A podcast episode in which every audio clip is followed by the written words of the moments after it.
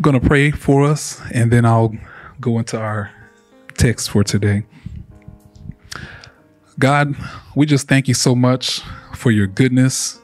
God, thank you that you use every moment, every situation for your good and for your glory. And Lord, we just pray right now that you would speak to us. Lord, help us to hear what it is that you want us to say. And we pray this in your son, Jesus' name. Amen. Our text for today is going to be in the book of Nehemiah, and I'm going to be reading from the NLT version. And I'll start at chapter 2, and I'll read verses 1 through verse 8. Everybody doing all right? All right, y'all ready to hear from the Lord? Yes, sir. All right. Nehemiah chapter 2, starting at verse 1. Early the following spring, in the month of Nisan, during the 20th year of King Artaxerxes' reign, I was serving the king his wine. I had never before appeared sad in his presence. So the king asked me, "Why are you looking so sad? You don't look sick to me. You must be deeply troubled." Then I was terrified, but I replied, "Long live the king. How can I not be sad? For the city where my ancestors are buried is in ruins, and the gates have been destroyed by fire." The king asked, "Well, how can I help you?" With a prayer to the God of heaven, I replied, "If it please the king, and if you are pleased with me, your servant, send me to Judah to rebuild the city where my ancestors are buried." The king, with the queen sitting beside him, asked, "How long will you be gone? When will you return?"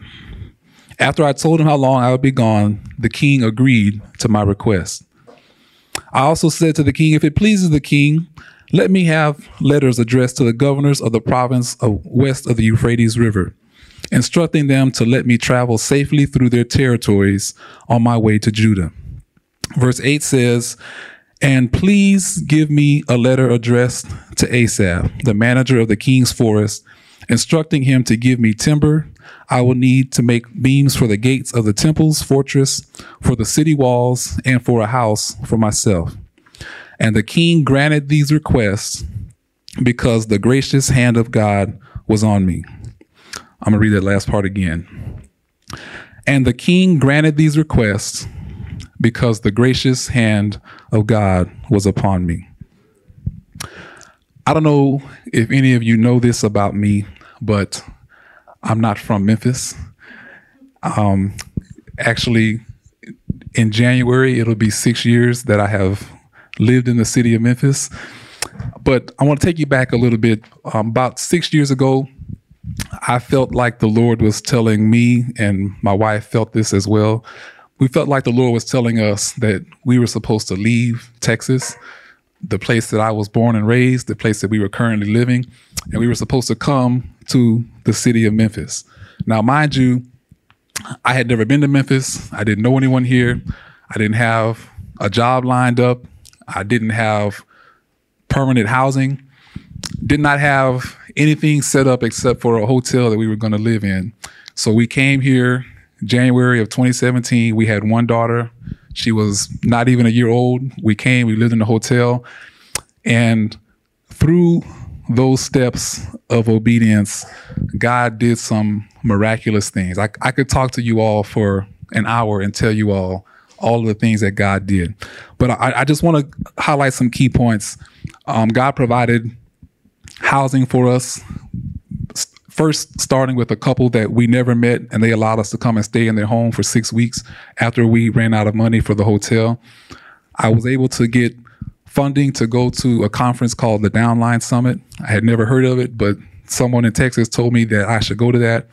I went to that, and I met Vincent Joplin, I met Kenan Vaughn, I met Damon Conley, and those men were instrumental in helping me to get established, to get accustomed, to get help when I moved here to Memphis. And then March of that same year, I was able to finally secure gainful employment.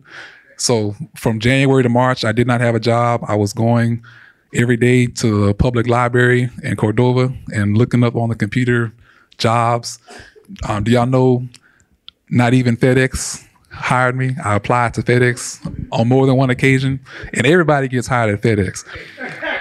But for some reason, God didn't allow that door to open. But I just want to share that to say that, to sum up the entirety of that testimony, I could tell you that it was the favor of God that was on my life. It wasn't anything that I did to earn it. It wasn't anything that I did to deserve it. But because God gave me favor, God allowed me to help my family have food to eat. He allowed us to have a place to stay. He gave me a job that I love, that I feel like I would have done it for free. And God really blessed that in our time there as well. And as we are in this series, Genesis to Revelations, God at work, we're going to look at the book of Nehemiah. We're going to talk about chapters 2 and chapters 3 in the book of Nehemiah. And to sum up chapter 2 and chapter 3 of Nehemiah, it's a lot like my story that I just shared. Chapter 2 and chapter 3 of Nehemiah, if you want to sum them up, it's this. God had favor on Nehemiah. God worked through the favor that he gave Nehemiah. So we're going to look at this, and we're going to see why it's important for us to understand how God uses favor to accomplish the will and the task that he has for us to do. So Nehemiah, he comes on the scene. He is burdened with the responsibility of rebuilding his hometown. He's burdened with the responsibility of giving his people a place that they can go back and worship the Lord. He comes to the place of finding out in chapter 1 what's going on, how things are going with their beloved hometown, their beloved home country. And he gets the news that the town is not doing well. It's in ruin. There's nobody living there. It's desolate. The walls are torn down. The gates have been burned. And the Bible says that Nehemiah was grieved because of the condition of the town and because his people were not able to truly worship God the way that the way that God intended. So chapter 1 ends with Nehemiah finding this out. And from the end of chapter 1, when Nehemiah finds out about the state of Jerusalem, to the beginning of chapter 2 is 4 months. And that's important, and we'll talk about that later. So what I want us to see today is that God was still at work through the favor that he showed Nehemiah. And here's our question for us today. Where is God giving you favor in your life? God gives all of us favor, especially those who are believers. And God uses that favor not for us to get better. A lot of times we think of favor and it's like houses, cars, material things, but God gives us favor as well to accomplish his will, to accomplish the task, the work that he wants us to do. So where is God showing you favor in your life? Where is he doing supernatural things, not for your benefit, but for his glory? If we look at the life of Nehemiah, we see that God showed favor in every area of Nehemiah's life in order for the work that God wanted to get done to happen. So the first way that God shows favor in the life of Nehemiah was in his prayer. Nehemiah prays this prayer, and mind you, he's praying this prayer while he's talking to the king. So the Bible says he's talking to the king. The king says, "What's wrong?" He's terrified, but he says, "I'm going to continue to ask and talk to him about what I want." And what's great about that is Nehemiah was able to be bold in his prayer. He wasn't like, "Hey, king, you know, everything's pretty good, you know, nothing too major." He was bold. He said, "King, why should I feel happy when my town is in ruin, when the place of my ancestors is destroyed?" So he's bold and honest in his request to the king. And one thing for us to know is if we really want help in our situations, it's important that we're honest. It's important that we're vulnerable and that we're upfront about what we need. A lot of times we're going through things and people say, "Hey, how you doing?" "I'm fine." "Hey, how's the family?" "We're good." "How's work?" "Everything's okay." But in reality, it's like, "Man, I'm struggling. Man, my job is, they look like they about to fire me. My family's acting crazy. My health is shaky. Like, I don't know what's going on," right? "My kids are acting crazy. Maybe my wife not getting along. Like, I'm in trouble. I need some help. But a lot of times we just say, hey, everything's good. No worries here. But Nehemiah was bold, and he took a risk in being honest about what he needed. And God also shows favor in this prayer because the Bible says that the king grants his request. The king gives him everything that he asked for. Isn't that amazing? This pagan king who has no relationship with God, who doesn't know the importance of the city of Jerusalem to the people of Israel, he says, hey, everything you asked for, I'm going to give it. To me, that shows God was giving him favor. But not only that, Nehemiah, because of Nehemiah's confidence that God was with him, Nehemiah doesn't let his fear stop him. A lot of times we feel like if I'm afraid, then maybe that's not God. If I'm afraid, God's not in this. But because fear is present, that doesn't mean that favor is absent from the situation. God gave him favor despite his fear. He didn't stop and say, what if the king gets mad at me? Because he could have died. It was an offense that could have had him killed to appear sad in the presence of the king. But then to go further and say, hey, this is actually what's going on. I got a lot of stuff on my heart. My hometown is destroyed. I really need some money and some finances and some funds and some resources. He could have been killed, but because of the favor of God, his fear did not stop him from achieving the goal that God wanted him to achieve. He receives his favor. He doesn't stop because of his fear, and he even prays on the behalf of others. Now, let me ask y'all this. If someone came to you and they said, hey, blank check, whatever you need, I'm going to do it right now. How many of us will say, you know what, there's some homeless people that I really need to go give this to. There's some people in the community that are struggling. You know what, there's some families that I know of that could use some backpacks. He takes this opportunity to pray for people that are not himself. He could have said, hey, King, you know what? The house I'm in right now is really not working out. I need some room for my flat screens. I want to be able to watch this game and that game. But he says, no, King, I want to restore the country of my people so that we can all go back and worship. God gave him favor because God knew that the heart that Nehemiah had was not just for himself, but for his people. But then it's important that we see this. Nehemiah was consistent in his prayer. For 4 months, Nehemiah prays continually for the people, for the town, for the opportunity to come back and worship the Lord. Consistently for 4 months. When was the last time that you prayed 4 months straight for something? Sometimes I pray for like a day or two. 4 days would be like, you know, I'm doing good. But 4 months, like every day for 4 months, when it feels like, man, it's been a month and nothing's happened. It's been 2 months and it's still like, I'm still here. It's been 3 months and our town is still destroyed. But for 4 months, he prays. And let me tell us something. When we take the time to consistently pray, when we are habitual in our prayer, what God does is he takes those desires, those requests, those needs, and he marinates them and he works on them. And so those desires, those needs, they become a part of our conversation. Every time I'm having a conversation, hey, you know, whenever I get a chance to go back to Jerusalem, I'm going back. Whenever I get the opportunity to rebuild, man, it's going to be great. We're going to do some great stuff.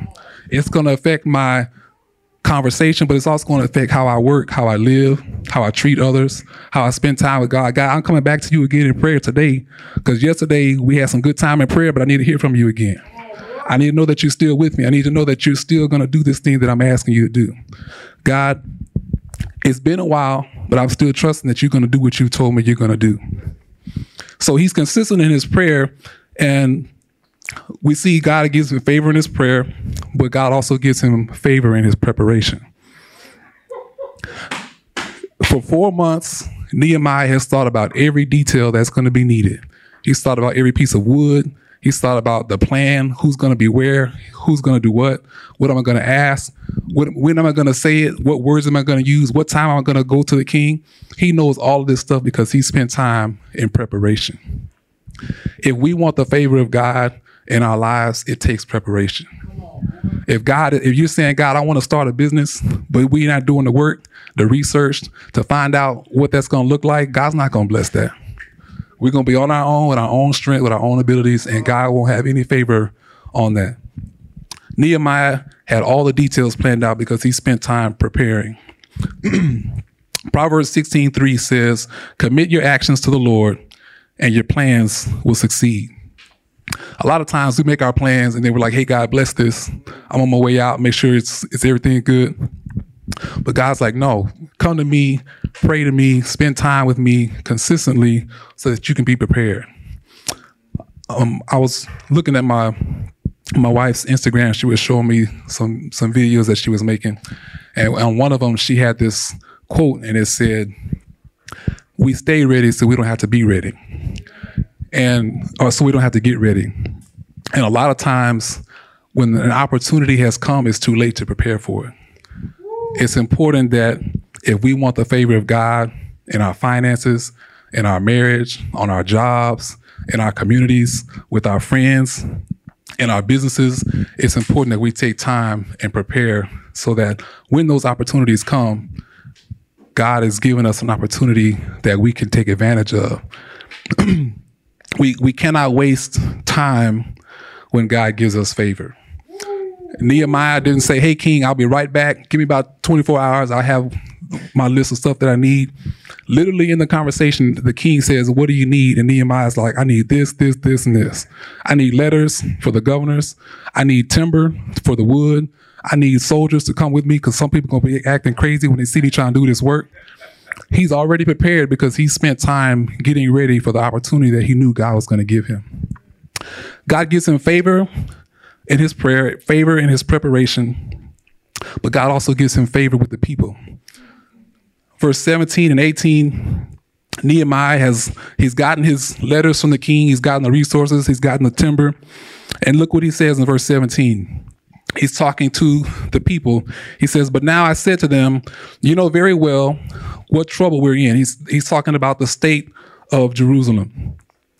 He says, Jerusalem lies in ruins and its gates have been destroyed by fire. Let us rebuild the wall of Jerusalem and end this disgrace. He says, y'all, this is a shame. Our hometown is in disgrace, it's torn down. And he's appealing to their Jewish culture, but also the mandate from God for them to value and restore the city that they had gotten destroyed. Verse 18 says, then I told them about how gracious the hand of God had been on me. There's that phrase again. And about my conversation with the king. And look what they say. They replied at once, yes, let's rebuild the wall. So they began the good work. Because God gave him favor with the king, because God gave him favor in his preparation, the favor with the people was easy. The people could see his passion, the people could see his plan, the people could see his preparation. And so for the people, it was like, yeah, we'll get on board with that. But how many of us have had an opportunity to influence people with something that was good, but we weren't ready? We didn't have the plan together. People were like, I don't know. I mean, he got a lot of questions we need answered. We don't know if that's going to work out. He had all of these things lined up, and because of that, he was given favor with the people. All of them said, we'll work. Now, this had been abandoned for over 20 years. Nobody had taken up the mindset of saying, hey, let's go back and rebuild this temple. Let's go back and rebuild this city, this wall. But because Nehemiah takes the initiative and he has the favor of God, God gets in favor with the people as well. And look what happens. They all agree. Nobody is like, well, you know, I don't really do walls. I could do like floors. Everybody's like, yeah, whatever you need us to do, we'll do it, right? And a lot of times in our culture today, it's more of a consumer mindset than a compassionate one. A consumer mindset says, give me, do for me, serve me, make me comfortable. But a compassionate mindset says, I care enough to do something about this situation. Nehemiah was saying, hey, we've been comfortable for long enough. It's time for us to get up and do something about this. And the same thing is true for us today. There's work that God wants all of us to do. There is work for all of us to be involved in. Old, young, male, female, black, white, poor, rich. It doesn't matter what denomination, doesn't matter what part of town you live in, it doesn't matter where you work, what your connections are. None of us should be so comfortable that we think somebody else should handle that work. When it comes to the kingdom of God, it's all hands on deck. When it comes to building up what God wants to restored, it's up to the people of God to make sure that takes place. He gets in favor with the people, but then God is so good. God even gets in favor with his problems. Verse 19, so they're excited. They got this momentum going. Things are going well. And look what happens in verse 19 and 20. It says, but when Sanballat and Tobiah and Geshem, the Arab, heard of our plan, they scoffed contemptuously. What are you doing? Are you rebelling against the king? They asked. You ever had somebody when you was growing up, like when you was in school, and they was like, oh, what y'all say? Y'all about to try to fight? It's like, man. So now the teacher's looking at you like, man, you a troublemaker. And all the kids like, oh, that's exactly what these people are doing. They're like, y'all trying to rebel against the king? Nehemiah already had authority from the king. So they was just trying to stir up mess, cause confusion. Look at verse 20. Nehemiah tells him, he says, the God of heaven will help us succeed. He says, I ain't worried about y'all. He says, we, his servants, will start rebuilding this wall, but you have no share, no legal right, or historic claim in Jerusalem. Wow. Mike, he broke out the lawyer terms on him. He was like, legally, y'all don't even have nothing to do over here. You don't have no right here. You don't have no historic significance. He said, y'all have no reason y'all need to be over here. So a lot of times we can feel like, man, our problems come up, man, I'm gonna have to go ahead and pack it in. Man, God ain't gonna be in this no more. This person's too mean. This person's too bad. They made too many threats that are kind of scary. But even in our problems, God can still give us favor. Even in the midst of opposition, God's plans don't have to stop unless we choose to stop or unless we say, I'm too scared to go on. God's work can still get done when people don't want it to. God gets in favor even in the midst of his problems. So as soon as the people in verse 18 say, we're going to commit to this work, in verse 19, they're like, oh, no, you're not. And that's a good reminder for us, too. As soon as we commit to doing anything good, anything worthwhile, the enemy's going to be right there. As hard as we might work for the kingdom of God, the enemy works just as hard. He don't stop working. He looks for people who can get discouraged easily. He looks for people who trying to do it all on their own. He looks for people who have problems letting go of their past, fearing guilt or shame or doubt. Oh, man, it didn't work last time. Maybe I'm gonna fail again, right? So these agitators, these haters, they come and they're trying to stop the work. And if you read in the text, it says they were deeply troubled because Nehemiah had a mind to help the well-being of the children of Israel. So what that means is if Nehemiah was coming to hurt them, to cause them harm, they would have been cool with it. Sometimes people would rather see us down. They find when we're struggling, when we need something. But as soon as God starts doing work in our life, as soon as he starts restoring things and building things up, it's like, oh, now they, look at him. He think he all that. He think he. I remember when he used to ask me for money. I remember when all his kids was acting crazy. I remember when he got fired from his job. They want to bring up all the stuff that makes us feel like we're not good enough, or that makes them feel like they're still better than us. But we can't let those problems, we can't let those kinds of people stop us from experiencing the favor of God. So God gives them the favor even in the midst of these problems. But if you look at another translation, it says that they were mocked and despised by the opposition. So not only were they made fun of, but it was like hate dripping off the words. Like, man, he know he don't even know how to use a ladder. Man, he know he's not even smart enough to get all these people to work together. And imagine coming to work every day and somebody's standing right across the street. Hey man, you know that wall look crooked. Look how that rock is kind of sticking out. It ain't even straight. Man, you don't even know how to do that. Man, that wall gonna fall down again. Y'all just wasting y'all time every single day, just trying to discourage them, just trying to pull them down. And a lot of times we deal with the same stuff in our lives. It may not be verbal, but we hear the things that we think people are saying or that we say about ourselves.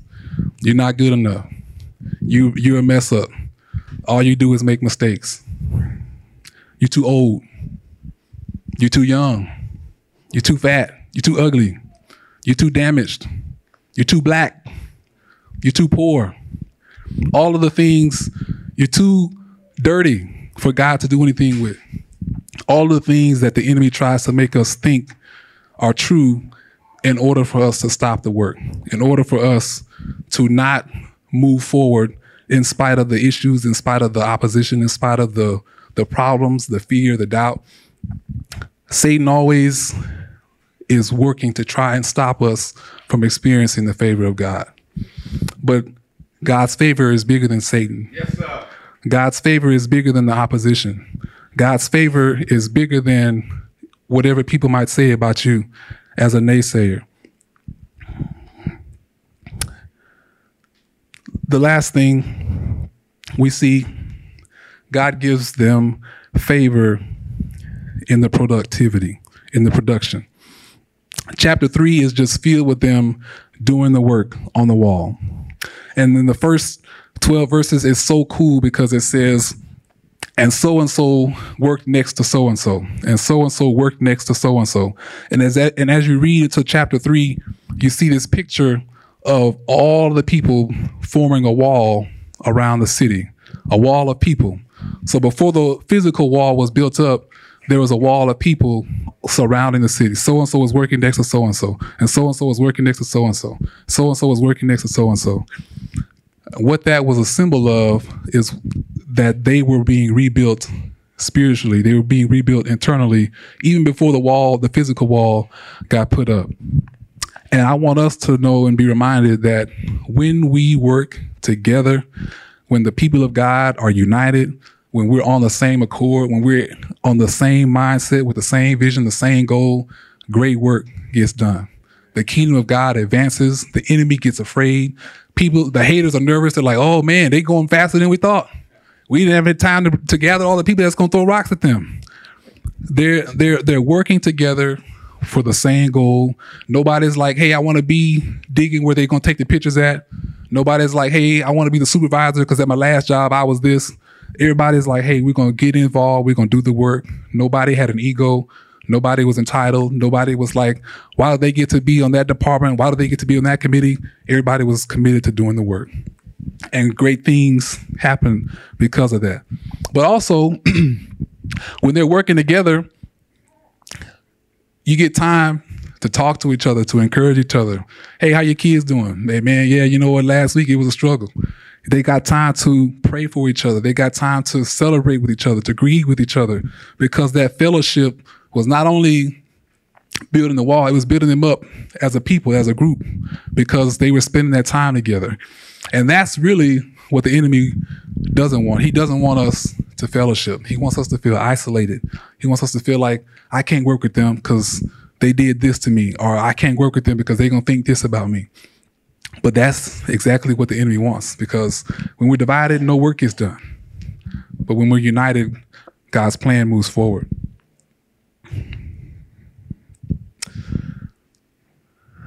God's plan was so clear and evident to Nehemiah that, and to the people, they didn't focus on the things that they didn't have.